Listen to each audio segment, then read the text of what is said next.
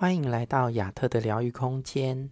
今天要跟大家分享的是，将冻结的状态融化，才有改变的可能。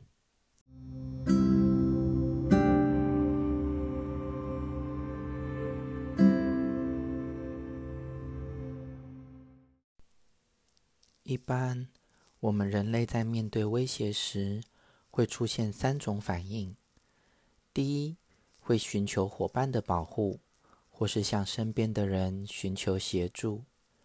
第二，战或逃。当身边没有人可以伸出援手时，我们会转而比较用原始的方式，用本能击退威胁或逃离危险。第三，当感到束手无策或是无法脱身时，身体会将自己关闭。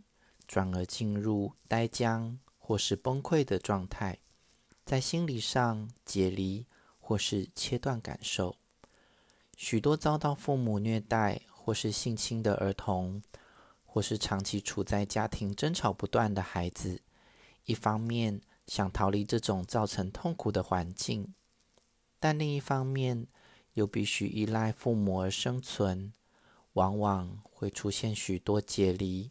或是呆僵的状态，这样的状态就像是习得无助一样，遇到状况时无法处理，或是难以主动改变目前生活的困境。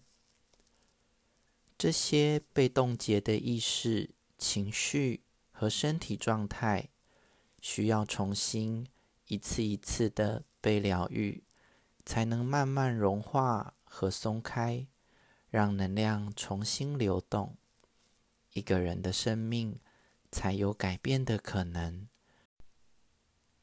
可以思考一下，自己的家庭通常是用什么样的方式来互动呢？而这些模式又如何影响到自己的生活以及你的人际关系呢？